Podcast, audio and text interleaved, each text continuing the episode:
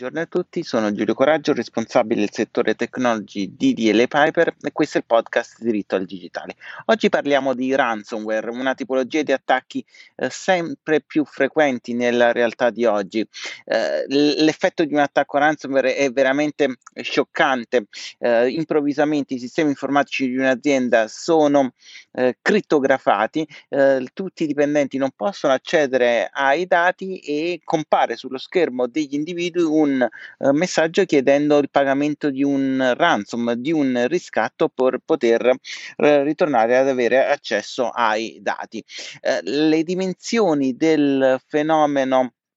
ransomware eh, sono diventate sempre più grandi se si tiene conto che eh, secondo alcune stime sono aumentate addirittura del 150% nel 2020 quindi nel 2021 ancora di più. E per la nostra esperienza personale eh, veramente stanno diventando sempre più diffusi. Canica di questa tipologia di attacchi è eh, eh, tipicamente la, la seguente, il cybercriminale accedono al sistema informatico molto spesso e sfiltrano i dati prima di procedere alla loro criptazione e quindi chiedono un riscatto pubblicando alcuni dati sul cosiddetto dark web eh, per dare prova dell'avvenuta esfiltrazione. Eh, cosa succede da un punto di vista regolatorio eh, per eh, le aziende? Cosa bisogna fare? Ecco, lo European Data Protection Board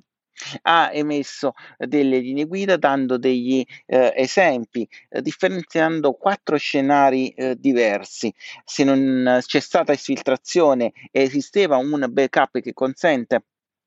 il ripristino veloce dei dati e i dati erano criptati, non bisogna procedere né alla eh, notifica del data breach né alla comunicazione agli interessati a condizione che il ripristino possa essere veloce. Se non c'è stata esfiltrazione ma il backup non è in grado di ripristinare però i dati in, in un, un, tempo eh, veloce e non c'è presente un sistema di criptografia, però eh, la notifica al eh, garante sarà eh, necessaria necessario e bisogna anche valutare la comunicazione interessati se i tempi di ripristino eh, manuale eh, sono eccessivamente eh, lunghi. Tem- eh, la situazione diventa più complessa nel caso in cui siano coinvolte categorie particolari di dati, quali per esempio eh, i dati sulla salute. Se un attacco cyber di questo genere è subito per esempio da un ospedale, ecco, in questo caso l'approccio del board è molto più stringente, richiede sia la notifica dei dati che la comunicazione ai, agli interessati, eh, anche se non c'è stata esfiltrazione ed è presente un sistema di backup, eh, tenendo conto dei possibili impatti sulla salute di un eventuale e di un eventuale accesso a uh, questi dati. Ultimo scenario da considerare è po- l'ipotesi in cui non ci sia stato accesso a dati sulla salute o categorie particolari dei dati, ma ci sia stato accesso a dati finanziari e questi qua su que- sono stati oggetto di esfiltrazione e non è presente un backup uh, veloce. In questo caso i possibili danni economici subiti dagli interessati potrebbero essere uh, notevoli e quindi eh, si deve procedere alla notifica al garante e alla comunicazione agli interessati. Come le aziende si devono proteggere da, questi, ehm, da questa tipologia di eh, attacchi? In primis bisogna segmentare i database, bisogna avere una procedura di backup aggiornata anche tale da segmentare ancora una volta eh, le copie di backup dal database eh, principale, bisogna formare dipendenti, non ci stancheremo mai più di,